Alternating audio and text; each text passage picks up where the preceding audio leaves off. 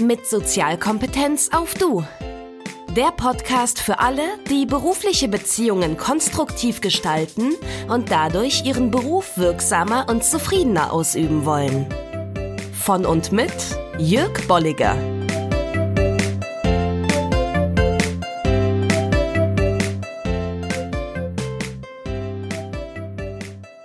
Kennst du das?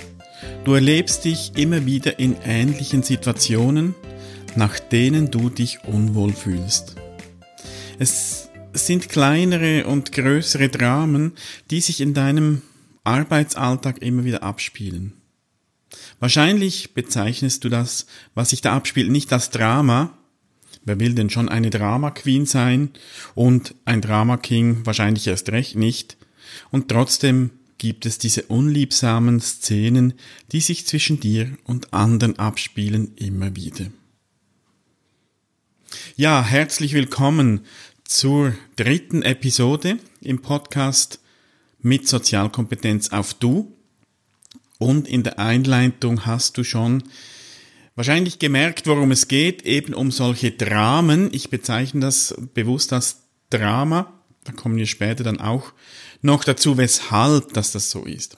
Also es geht um Situationen, die unangenehm sind, bei denen du dich unwohl fühlst und die sich trotzdem immer wieder ereignen und an denen du vor allem trotzdem immer wieder auch beteiligt bist. Ich werde dir in diesem Zusammenhang in dieser Episode das Drama-Dreieck vorstellen und dir dann auch sieben Möglichkeiten aufzeigen, wie du diesen Dramen im Berufsalltag entgehen kannst. Zu diesem Podcast gibt's auch wieder einen Blogbeitrag, den findest du auf juerg-bolliger.com-003. Wenn du dir mal Zeit nimmst und einen Blick wirfst auf Dramen, die du eben nicht, nicht im Berufsalltag, sondern in der Literatur findest, in Märchen oder auch in Filmen, dann wird dir wahrscheinlich das Gleiche auffallen wie Stephen Cartman, einem Psychologen und Transaktionsanalytiker. Er hat solche Geschichten analysiert und festgestellt, dass es in diesen Dramen, in diesen Geschichten oder Filmen oder was auch immer meistens drei charakteristische Rollen gibt. Es gibt Opfer, es gibt Bösewichte und es gibt solche, die versuchen, das Opfer zu retten. Nehmen wir als Beispiel das Märchen Rotkäppchen. Da ist ganz klar der Bösewicht, das ist der Wolf. Das Opfer, das, oder die Opfer sind Rotkäppchen und auch die Großmutter. Und da kommt der Jäger, der rettet dann eben Rotkäppchen und die Großmutter. Was nun Cartman festgestellt hat, ist, dass der Reiz oder die Spannung in diesen Geschichten darin liegt, dass es irgendwann zu einem Rollenwechsel kommt. Der böse Wolf ist am Schluss das Opfer und Rotkäppchen wird zusammen mit der Großmutter und dem Jäger zum Verfolger, also zum Bösewicht. Und da diese Geschichten meistens aus dem Leben gegriffen sind, oder anders gesagt, diejenigen, die sich diese Dramen erdacht haben, in der Literatur, in Märchen oder für Filme, die haben sich vom echten Leben inspirieren lassen. Und auch da gibt es diese Rollen. Und auch da, das ist vor allem auch das Spannende dann, gibt es diese Rollenwechsel.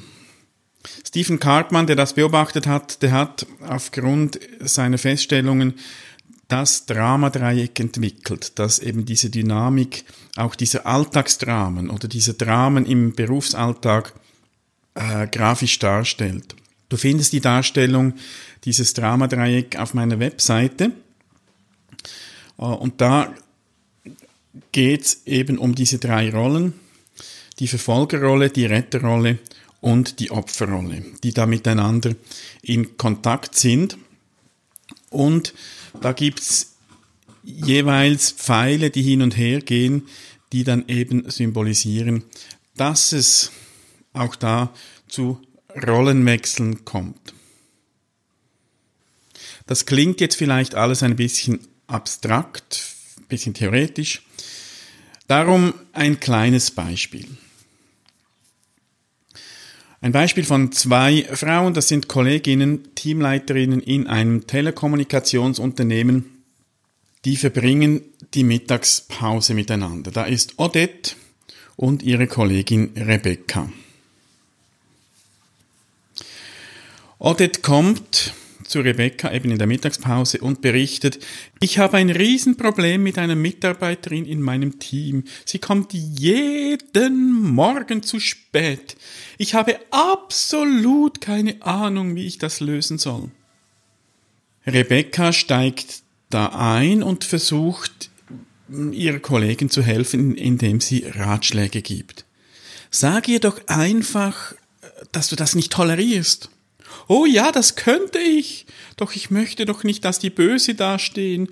Und irgendwie äh, kann ich sie auch verstehen. Sie muss doch immer ihr Kind in die Kita bringen. Rebecca ist dann angestrengt, weitere Lösungen zu suchen. Äh, da, dann kann sie ja vielleicht äh, abends dafür länger arbeiten. Ja, das macht sie ja schon. Sie bleibt immer länger da. Okay, dann lass sie doch einfach morgen später kommen. Oh ja, das könnte ich doch. Ich befürchte, das gibt Unstimmigkeiten im Team. Frag doch mal an einer Teamsitzung, wie die anderen das sehen, wie das für sie wäre. Vielleicht gibt's da eine gemeinsame Lösung. Oh ja, das wäre eine Möglichkeit, doch ich möchte die Mitarbeiterin nicht vor dem ganzen Team bloßstellen. Und so kann das beliebig lang weitergehen. Also die Rebecca, die Kollegin, die gibt einen Ratschlag nach dem anderen und all die, die Ratschläge, die kommen zwar irgendwie oberflächlich bei Odette an, doch sie hat immer ein Argument, weshalb eben das nicht umsetzbar ist. Und irgendwann sagt dann vielleicht die Odette äh, etwas gereizt, ah, ich sehe schon, du kannst mir auch nicht helfen. Und ich dachte, du mit deiner langjährigen Erfahrung, du hättest eine gute Lösung für mich. Und sie verlässt verärgert den Raum und die Rebecca, die sitzt perplex da und versteht die Welt nicht mehr. Was ist denn da geschehen? Was sich da zwischen Odette und Rebecca abgespielt hat, das ist nur eine von unzähligen Formen von Spielen im Dramadreieck. Es gibt Dramen mit zwei und es gibt solche mit drei oder auch mehr Akteuren. Es gibt Dramen, die spielen sich in einer kurzen Zeitabfolge ab, so wie das Beispiel, das ich gerade geschildert habe. Es gibt aber auch Dramen, die ziehen sich über eine längere Zeit, im Extremfall sogar über Jahre, bis es dann eben zum Rollenwechsel kommt. Es gibt Dramen, die mm, mit der Opferrolle beginnen, andere werden durch die Verfolgerrolle eingeleitet und wieder andere auch durch die Retterrolle. Egal wie der Ablauf und wie die Dauer des Dramas aussieht, gibt es einige Merkmale, die auf all diese Spiele im Dramadreieck zutreffen und die stelle ich dir gleich vor und die können dir dann auch als, hm, soll ich sagen, so als äh, Hilfe dienen, um deine eigenen Dramen oder die Dramen, in du die, dich immer wieder involvierst, auch zu erkennen. Also das erste Merkmal, die Beteiligten nehmen mindestens einen Aspekt nicht wahr, der für die aktuelle Situation relevant ist. Also im Beispiel haben beide nicht wahrgenommen, dass Odette durchaus auch eigene Ideen haben könnte. Ist ein Teil. Äh, sie nehmen auch nicht wahr, oder vor allem Rebecca hat nicht wahrgenommen, dass sie gar nicht nach Vorschlägen direkt gefragt worden ist und so weiter. Dann gibt es in diesen Spielen immer verborgene Motive, die den Betroffenen oft selbst nicht bewusst sind. Der dritte Punkt oder das dritte Merkmal, es kommt früher oder später zu einem Rollenwechsel. Da habe ich vorhin schon darauf hingewiesen, glaube ich sogar schon mehrmals. Und, auch das habe ich schon gesagt, am Schluss erleben alle ungute Gefühle. Das ist so das Wesen dieser Spiele. Und da ist es gut, äh, wenn du das ein bisschen auch im Hinterkopf hast und auch mal reflektierst, wo du dich eben auch in solche Dramen verwickelst. Ich gebe dir jetzt sieben Anregungen, wie du dich aus solchen Spielen oder wie du dich aus dem Dramadreieck raushalten kannst. Und bevor ich dir die sieben Tipps gebe, noch dies, es ist nicht realistisch, dich völlig und immer vom Dramadreieck fernzuhalten. Sei nicht zu streng mit dir selbst, wenn du auch wieder mal in so Situationen gerätst. Wenn du dich jedoch damit auseinandersetzt und auch vielleicht vergangene Situationen für dich reflektierst, wird es dir immer besser und immer häufiger auch gelingen, nicht in solche Spiele einzusteigen. Oder du merkst vielleicht auch eher, dass du dich schon im Dramadreieck befindest und es gelingt dir dann leichter, wieder auszusteigen. Also, jetzt meine sieben Anregungen. Die erste, Okay-Haltung einnehmen. Solange du die Haltung hast, ich bin okay, du bist okay, bist du sozusagen immun gegen Spiele im Dramadreieck. Was ich genau unter diesem Okay-Begriff verstehe oder mit, mit dieser Okay-Haltung meine, das kannst du im, in der zweiten Episode nachhören, falls du das noch nicht gemacht hast. Äh, gemeint ist, dass ich eben Menschen als grundsätzlich in Ordnung betrachte, als wertvoll mich selbst und eben auch andere. Wenn du diese Haltung einnimmst, dann wirst du eher nicht in Spiele einsteigen. Zweitens, Lieblingsspiele kennen. Du wirst wahrscheinlich ein relativ kleines Repertoire an Spielen im Dramadreieck haben, an denen du dich im beruflichen Kontext beteiligst. Das sind wahrscheinlich immer wieder ähnliche Situationen, die, die sich da abspielen. Beobachte dich selbst und analysiere unbefriedigende, unbefriedigende Momente, die du erlebt hast. Du wirst dann gewisse Muster erkennen, die sich wiederholen und sobald dir klar ist, wie die Dramen ablaufen, an denen du beteiligt bist, wird es auch einfacher, sie dann im Moment zu erkennen und nicht mitzuspielen. Drittens, wunde Punkte kennen. Da geht es um etwas Ähnliches wie, wie vorhin beim zweiten Punkt. Es geht um die Frage, eben welches sind deine wunden Punkte? Oder was muss geschehen, dass du in Gefahr bist, ins Dramadreieck einzusteigen? Welches ist deine bevorzugte Rolle? Hilfst du sehr gerne und stehst so in Gefahr, die Retterrolle einzunehmen? Oder neigst du eher dazu, die Opfer- oder die Verfolgerrolle zu übernehmen. Dann viertens, auf Absolutbegriffe, Pauschalisierungen und Superlative achten. Oft stehen Übertreibungen am Anfang von Spielen. Und all diese Begriffe, die, die beinhalten irgendeiner Form eine Übertreibung. Absolutbegriffe wie immer, nie, alle, jeder, niemand und so weiter.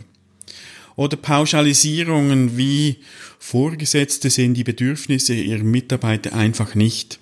Da wird, da, da wird so ein Pauschalurteil gebildet und auch kommuniziert. Oder auch Superlative, das Schlimmste, das Größte, der Dümmste. All diese Begriffe, die enthalten Übertreibungen und die stehen oftmals eben am Anfang von solchen Spielen im Dramadreieck. Wenn du solche Begriffe hörst, dann ist die Gefahr groß, dass du gerade eingeladen wirst, ins Dramadreieck einzusteigen und vielleicht gelingt es dir dann, das eben nicht zu tun. Und auf der anderen Seite auch vermeide nach Möglichkeit solche Begriffe, weil umgekehrt du dadurch natürlich auch andere ins Dramadreieck einladen kannst. Fünftens, sei dir deiner eigenen Verantwortlichkeit bewusst. Wer sich im Dramadreieck befindet, übernimmt entweder zu viel oder zu wenig Verantwortung für sich oder für eine Situation. Wenn dir klar und bewusst ist, wie weit deine Verantwortung geht und auch wo sie endet, wird es dir leichter fallen, nicht ins Dramadreieck einzusteigen. Sechstens, nachfragen.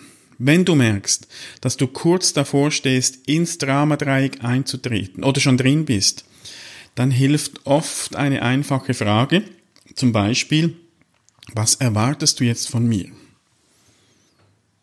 Und da ist wichtig, dass das eben auch wieder in der Okay-Haltung, also nicht überheblich, hey, was erwartest du von mir? Oder auch nicht überangepasst, was erwartest du von mir? Sondern auf Augenhöhe äh, Erwartungen klärst, dann kann das ein Anfang sein, um, um eben zu klären, worum es wirklich geht. Hätte im Beispiel Rebecca diese Frage gestellt, dann hätte Odette möglicherweise geantwortet, ich brauche jetzt einfach mal jemanden, der meinen Frust anhört. Das wäre so das verdeckte Motiv dann gewesen. Und somit wäre beiden klar gewesen, dass es nicht Rebekkas Aufgabe ist, jetzt das Problem ihrer Kollegin zu lösen. Also die Frage, was erwartest du von mir? Oder ähnliche Fragen, die helfen, äh, Klarheit zu schaffen und dann eben nicht einzusteigen oder aus dem Dramadreieck auszusteigen. Und der siebte und letzte Punkt, da geht's um Vereinbarungen, Triff-Vereinbarungen. Klare Vereinbarungen tragen dazu bei, dass du Spiele vermeiden kannst. Ich werde im, in der nächsten Episode werde ich mich diesem Thema widmen, darum gehe ich jetzt da nicht weiter darauf ein. In der Episode 4 wird das das Thema sein. Vereinbarungen, äh, die haben auch noch äh, andere Vorteile. Und da sei einfach mal gesagt, mit Vereinbarungen, mit Absprachen kannst du dazu beitragen, dass du eben nicht oder weniger im Dramadreieck bist. Also, nochmals zusammengefasst, Okay-Haltung einnehmen, Lieblingsspiele kennen, wunde Punkte kennen, auf Absolutbegriffe, Pauschalisierungen und Superlative achten, der eigenen Verantwortlichkeit bewusst sein, nachfragen und Vereinbarungen treffen. Das war's zum Thema Dramen im Berufsalltag und wie du da aussteigen kannst. Ich bin gespannt auf deine Reaktionen, Fragen, Rückmeldungen nutze die Kommentarfunktion, schreibe mir, äh, wo auch immer du mich findest im Internet, auf der Webseite, auf Facebook oder wo auch immer. Abonniere den Podcast, wenn du es noch nicht gemacht hast, damit du keine Episode verpasst. Ich wünsche dir nun eine möglichst dramafreie Zeit bis zum nächsten, bis zur nächsten Episode. Mach's gut, bis dann. Tschüss.